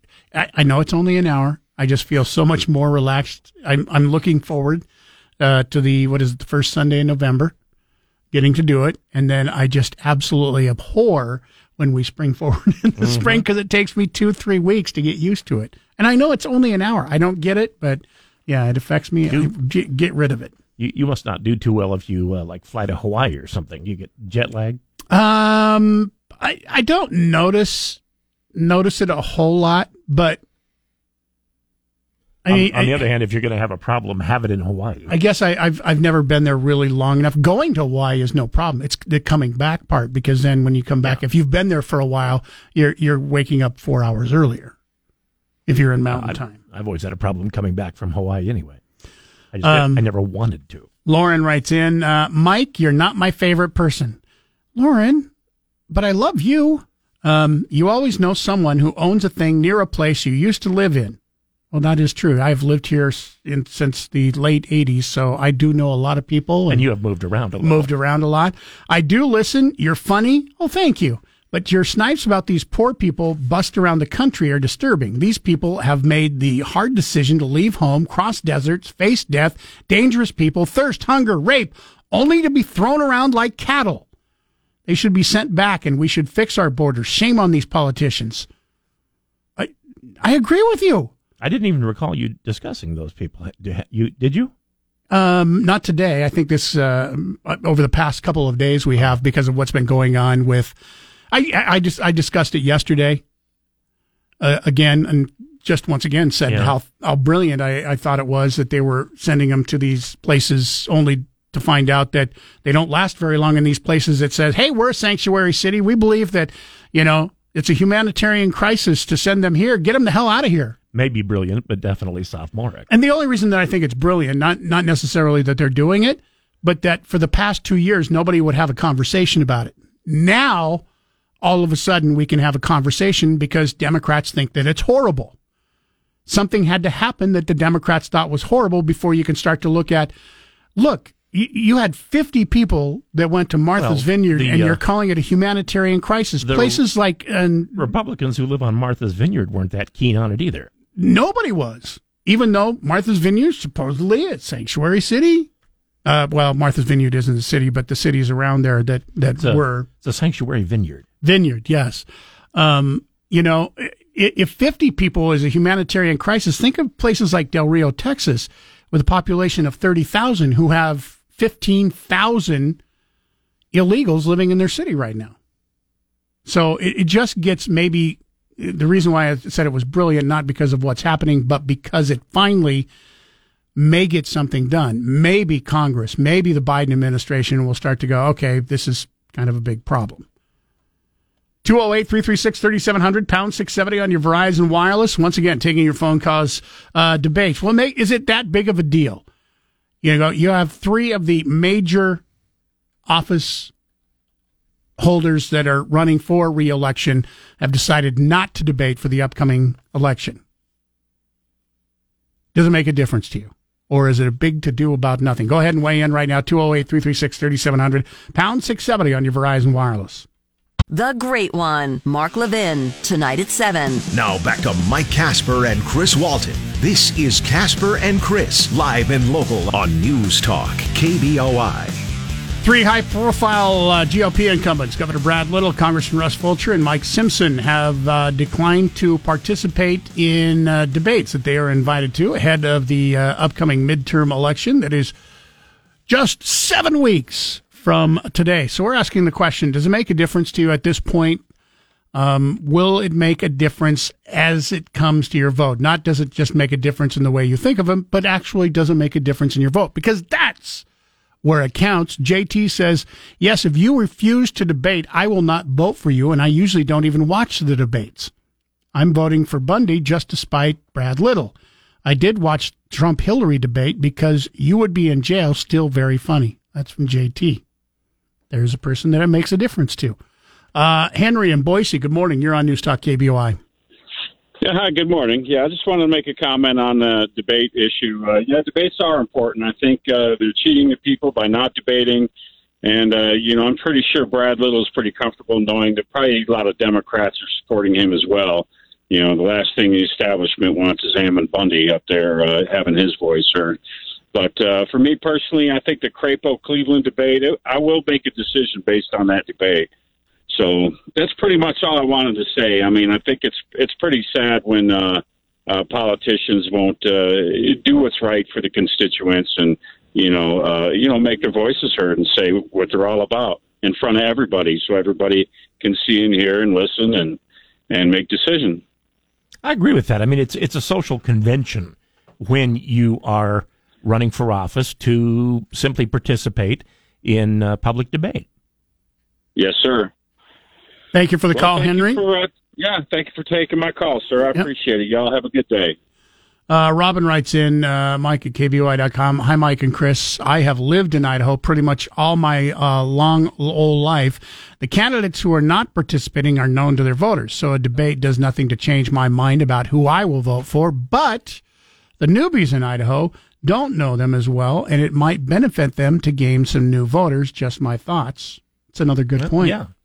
Uh, this is what's that that exercise they used to do with salespeople, where they the salespeople would say, "Well, it's tough to sell out there because you know we've already pitched all these different businesses," and so they would take a page of the phone book from this year, and you go down and uh, mark uh, compared to last year, take the same page and mark all the people that are gone and all the people that are brand new in the new phone book. And it's it's always it, it always surprises you how much turnover there is in people. keep in mind since the last election, Idaho is one of the top five states. I think, as a matter of fact, if I remember correctly, over the last two years, Idaho, percentage wise, was the number one state that people moved to over the last two years. Talking, um, you know, More since since the last considerably, yeah, election. considerably more people moving in than moving out. So there are a lot of new people that have moved here. Uh, ben writes in Mike at KBOI.com. Uh, Mike and Chris, I voted for both Brad Little and Russ Fulcher. I was on the fence with Governor Little, but all in for Fulcher. I really like the way Russ Fulcher connects with Idaho while serving. They have now both lost my vote. I do not even know who is running against Russ Fulcher, so not sure what I do now. As soon as our leaders do not answer to those who they serve, my vote changes. Thanks for discussing this, Ben in Boise County. That's interesting that he's going to vote for somebody else beside Russ Fulcher, and he doesn't even know who's running. Now Well, that person but- isn't but- debating either. But again, he well he uh, he resents the fact that it was Fulcher who essentially got the debate canceled by you know saying he wasn't going to participate.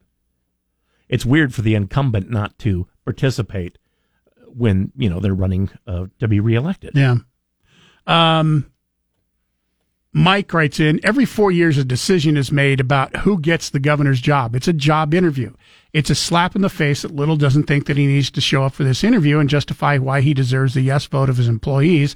Does he lack confidence in the outcome or just lazy and arrogant? Pick one. It's a yes or no question. I, I I disagree with you. I don't think it's a yes or no question. Um, I I I get. I would just love to see debates. If you're running, you show up. Eh, everybody that's qualified. I want to hear, you know, what their thoughts are going forward. Yeah. I know I, we've had Governor when- Brad Little over the last two years, they- probably what 20, 30 times on the air with Yeah. us. So we know a lot about it, but I of 'em- still want to hear about what he says about things that, you know, we're we're interested each, in. Each of them who declined to debate, uh, all the incumbents said, you know, my record uh, speaks for me. Well, I don't care about your record. That's in the past. Tell me what you want to do with the future. Tell me how you're going to solve the problems that we have now that have not uh, yet been dealt with. 208 336 3700, pound 670 on your Verizon Wireless. Uh, we'll take a few more time if you want to get in on this um, about whether or not it makes a difference. So far, um, you know, based on unscientific polling, which is phone calls and emails, it's making a big difference to uh, some of our listeners here today. Um, or does it not make a big difference to you not debating? You already know what you know and you want the incumbent to win. I mean, all the incum- incumbents that we're talking about, according to polling, are way ahead of uh, their challengers. So I get why they don't want to do it, but does it make a difference to you? Uh, also, hopefully, want to get to uh, this. Um, there are more Idaho school districts that are transitioning to a four day week. Would you believe it? That there are now 81 Idaho school districts and charters out of the total of 186 that have made the switch to a four day school week. Did you know there was that many I in the state not. of Idaho? I I did no not idea. know that either. Um, the more the number is more than doubled in the past 10 years. If you're a parent, is this a good thing? Do you want your school district to go to a four day school week? You can weigh in on that also at 208 336 3700, pound 670 on your Verizon Wireless. Broadcasting from the Empire Title Studios, we are, News Talk KBOI. And I'll tell you what, just sitting here looking how we take care of you when it comes to food on News Talk KBOI, that alone should be a, a reason to listen to us. KBOI sweet deal coming up uh, this week. This is after last week, lock, stock, and barrel sweet deal for $50, half price deal. We've got another great one coming up this week. Another fantastic place to get uh, your dinner. Bonefish Grill sweet deal. Uh, menu inspired with one person in mind. That is you. Great seafood, uh, deep understanding and passion about seafood. And the sweet deal, half price deal goes on sale nine o'clock again this Friday morning. It'll be one that sells out very quickly. Just be ready to go to KBOI.com. Click on the sweet deals link. Get $50 worth of gift certificates for only $25 from Bonefish Grill. Also, uh, all this week, we're giving away Blaze Pizza gift certificates, $50 gift certificates. Another chance to win uh, coming up here tomorrow morning. So, like I said, when it comes to food, Mm-hmm. um, we, we, we got covered here this morning. And I apologize, Chris, because I know since I mentioned that it was National Pepperoni Pizza Day, All I can think about is pepperoni pizza. I, I apologize to you. It's okay. Uh, 208 336 3700, pound 670 on your Verizon Wireless. Uh, no secret that rural school districts have been especially having a hard time finding teachers. Um, an example in Aberdeen School District, one teacher opening has been advertised for three years. Wow. Not one single application has been. And that's where? In Aberdeen School District. Now, the district did fill four other teaching positions this year, but none of those new staff members have their teaching certification as of yet. In the hopes of recruiting and retaining more qualified teachers, Aberdeen, uh, Aberdeen and a number of other, uh, especially rural districts throughout the state, are adopting a four day school week for the first time this year. The other districts include Meadows Valley, Parma, Mountain View, New Plymouth, Fruitland, Cascade, and Weiser. Seems like to a certain degree in, in Idaho, well, and especially in a lot of other states like Arizona, it, it has gone from a time when you had to go to college. You went to college to learn how to be a teacher and then got a teaching job. And now uh, they're almost willing to hire people and then teach them to be a teacher. Well, and you know, as they as they uh, yeah are teaching. Look at what happened during during COVID with so many teachers refusing to come back to work. They had they had to hire people, you know, that had no teaching certificate whatsoever Well, what to come in like and teach. In Arizona, you can be uh, not only a substitute, but you can get a teaching job if you have a pulse. I think. The official tally in Idaho now is up to 81 Idaho districts and charters out of the total of 186 in the state on the four day week that have made the switch to four day school week. The number has more than doubled in the last 10 years. Now, as that number grows, what happens is it also puts pressure on five day districts to jump on the bandwagon, or they could potentially lose staff members to other districts that have Fridays off. Those districts making the would- leap are doing it so. would- It would, definitely be Friday because I'd almost rather have Monday. I, I kind of would too, but all the all the districts in the state have Friday off. Hmm. The dis- districts making the leap are doing so in spite of drawbacks to students, like longer days that come with increased fatigue, reduced access to free meals, and a time with the teacher, plus working parents who now have to find daycare on that fifth day because they were using the school as daycare to begin with. which sounds bad, but is exactly what a lot of people do.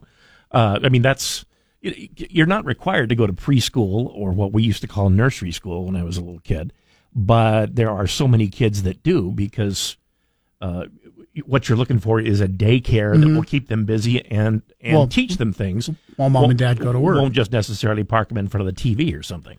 Students in Idaho's largest districts, Boise, West Ada, Nampa, Bonneville, Pocatello, Idaho Falls, Coeur d'Alene, Vallivue, Valley View, and Twin Falls, um, all have five day school weeks right now. Question for you: Are you a parent? If you're a parent, would you, do you want to see four day? I mean, we've talked about four day work weeks. Everybody wants a four day work week. How about four day school weeks? More and more schools are starting to do this. And like I said, has to do with getting and retaining teachers because teachers go, well, I can go and, and do work here and only have to work four days a week. Where if I went to work here, it's five days for the same amount of money. They're going to choose probably a place that only has to work, requires them to work four days. Jeff in Homedale, thanks for calling us and waiting this morning. You're on News Talk KBOI. Good morning to you. Good morning. Good morning. What do you think? Well, I'm all for the four day school week.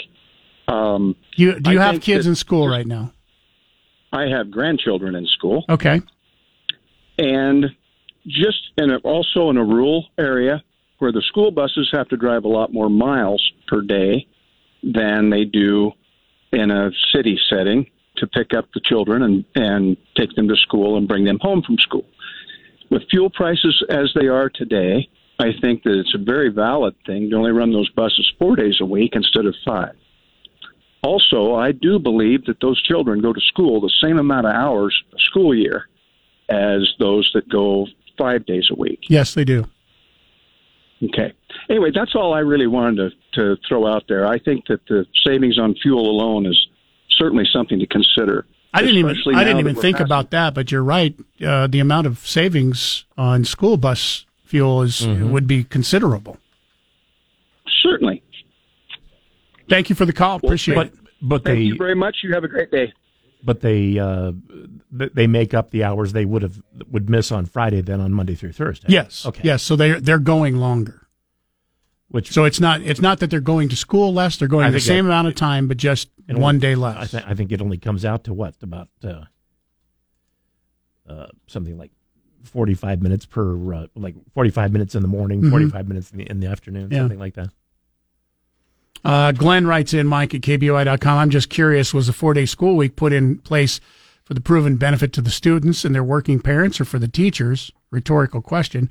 Well, even though it's a rhetorical question, it's still a good, it's still a good question. It was put once again for the benefit uh, of the students and the teachers. Now, But when, when I say essentially to save money. yeah, when I say the the reason for the benefit of teachers in school, number one, uh, the the the reason why it's mostly rural districts who are doing this is they are finding it almost impossible to hire teachers. So by doing this, it's an added benefit for those teachers, and they're making decisions to come and work at those rural districts instead of someplace else who might have a five day work week. So it benefits the teacher. It also benefits the students in that they can get teachers, good qualified teachers, to be able to teach. teach. So it, it is, I think, a win win. But our question is, as as for parents, are you okay with this? It, it looks like, based on how much this is expanding here in the state of Idaho, and, and some of the complaints that you've seen from the school districts, in that they're losing teachers in the five day work weeks to teachers who only are required to work four day in those school districts, that it may be not too long in the distant future that all of the school districts here in Idaho might be going to four days a week. Richard in Boise, good morning. You're on News Talk KBOI. Hello, Hello. Richard. Yes, there you go. Uh, yes, I've lived in a school district that used a four day school week, and there are pluses and minuses. The reason it was taken on was financially prim- primarily, as well as the teacher struggle, because this particular district was losing teachers to Wyoming because of the benefits and the perks that Wyoming offers as opposed to Idaho. But in a, one of the negative sides of it, I believe that really requires consideration is in this particular school district, kids would ride a bus for 30 miles in the morning. So when you have small children having to get up early enough to catch a bus that gets them to school, as well as coming home at night, they would not get home until very late. So I think it's a it's a downside for small children. Uh, for older children, probably not as big a problem. All right. Thank you for the call. Appreciate it. Didn't think of that either. Yeah. You, you would have to be going to uh, school a little bit earlier for younger kids. That might be a, a detriment. Possibility. 208 336 3700, pound 670 on your Verizon Wireless. Once again, um, especially for parents, but also if you're a teacher. Uh, first of all, if you're a teacher, what are you doing calling us at this time of the morning? Shouldn't you be in school? Um, just kidding. But you might be a teacher listening this morning uh, with a free period. Uh, do you like this? Would you like it if you're not in school with a four day work week? I, I just can't under see a, a teacher who wouldn't want a day off. And I base that on the fact that you and I have had this discussion about five day work weeks. You and I would much rather work more hours Monday through Thursday or whatever and work four days a week than the than the five days a week. However, we are in a schedule where we uh, we work on weekdays, and, and you know that's what people are used to. I think. Uh, Dennis writes in, Hey, Mike, I'm trying to figure out why it's so hard to keep a teacher. Don't they make pretty good money for only working nine months out of the year and having summer off? The four day week sounds enticing as well, as, as long as the same amount of education time is spent. Your thoughts? Um, first of all, I will give you a thought and tell you um, most teachers do not work only nine months out of the year. Yeah, it's not uh, it's not a labor job, you know, where you show up, put in your time, and then go home and just get paid by the hour. Uh, teaching sometimes they work. You know, I, my mother used to work eighteen hour days. Your your mother, I'm guessing, My- just like my mom my- my still dad- does as a teacher, goes to Before- work before school even starts. Right, and, and before there were cell phones, my dad occasionally would go down to my mom's school at two in the morning and say, "Don't you think you should come home now?" that was just the way she was. in uh, before school starts in the fall. Teachers are usually there um, a few weeks before, and after school is over, they're usually there a few weeks after. And in the summer, there's continuing education that they have to go to. That's required to keep their keep their teaching certificates. So yeah, the the nine. I get it that it's it's easy to say, hey, they only work nine weeks or nine months out of the year. They they they work more than nine months out of the year. The amount how- of yeah, we education about time. anyway. Yeah, the the four day work work week is the same education. That's based on the uh, article that we from the Idaho Press was Mm-hmm. the, the the same amount of education time is is still there. Now, as for why it's hard to keep a teacher, um, it's hard to keep teachers in Idaho because of the pay. You you are competing with other states who pay every single state right now pays more than Idaho Really, or I, I'm talking about the neighboring states Oregon, Washington, Montana, Utah, Wyoming. All those states pay more for their teachers than Idaho does. So when you have a teacher that, you know, granted, there's teachers like my mom's never going to move. She's lived there and teaching in the Nezperce School District. She's not going to move. However, other teachers who are new or getting into the business make a decision based a lot of times on pay. And so, well, I can make this much money in Idaho, or I can go across the border and live, you know, just, uh, you know, maybe a few miles away and make a lot of extra money that I couldn't make if I was living in Idaho. That's why Some of the- we're having a hard time keeping teachers here in Idaho. some of the teachers my mom worked with, uh, I know they would get to retirement age and then they would retire. And then the very next school year, they'd be back as an assistant or an aide or a substitute teacher, something. They just, they stayed with it. 208 336 3700 pound 670 on your Verizon Wireless. You want to weigh in on that subject or the debates that we were talking about earlier? Does it make a difference when it comes to debating uh, if your candidate is not going to debate? They've opted out of the debate as three of the top candidates for the top jobs here in Idaho in the upcoming election come up. You can weigh in on that. We've got one more segment on the way. Keep in mind, you can also email Chris at KBOI.com, Mike at KBOI.com, or text us 208 336 3700. Be a part of the show at 336 3700 or toll free 1 800 529 KBOI. Now, back to Casper and Chris on News Talk KBOI. 952.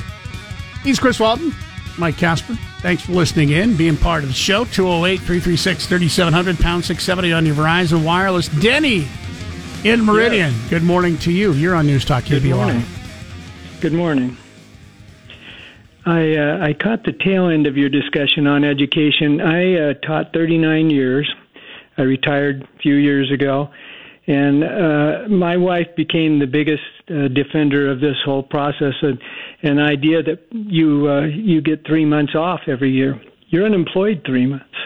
You don't get it off. In fact, you do not get paid for Christmas and Easter, even though it's during your work year. When you sign a contract to teach, you sign a contract for instructional days for the school year. If it's 188 days, that's what you're paid for. Um, your union will see that you get sick days, but other than that, there's no real vacation. And during the summer, I worked in that 39 years. I worked every summer. Now, I did you found were you a teacher here in Idaho? No. I, I, the reason I ask is because you mentioned uh, the union, and I don't I don't know how strong the union uh, Well, necessarily teach- teachers is here. union, teachers unions Yeah. are still pretty strong everywhere. Yeah. Yeah. Um, I, I had problems with that as well. I would have liked to have been allowed to go in and bargain for my own salary. Uh, I have uh, three degrees I had nine credentials. I had a lot of experience, and I, I coached. I coached uh, three different sports, so I was a valuable person to have on the staff. Uh, yet when I got my raise or uh, adjustment at the end of the year, it was based on how many years I taught and units I had. And uh, I, I, I I don't think that rewards people who do a lot. Like you said, your mother was there. I know people like that. Yeah. I, I, went, I worked with people like that. I, I, my truck was the first truck in the parking lot every morning, and um, I, I did it because I wanted to. So, question for you as a teacher. I know you're not anymore, but as a teacher, right. when you were a teacher, would you have liked to have had four day school weeks? No, no. Uh, it, it, you have to. Con- school is continuity. Okay. When kids come back to school after the summer, do you know what most teachers do? They review. Yeah, exactly. They review what the kids did last year. You're wasting so much time. And all I can, when I see that, all I can think of is, okay, now you got to get the, these kids back online with what you were doing. Uh, I think it would ruin continuity for kids. And, and I, I saw a lot of that as it was. So no, I, I'm not in favor of that. And hey, it sounds great. Yeah. But thank, uh, thank you for the call, Denny. Appreciate the thoughts. Yeah, you're welcome.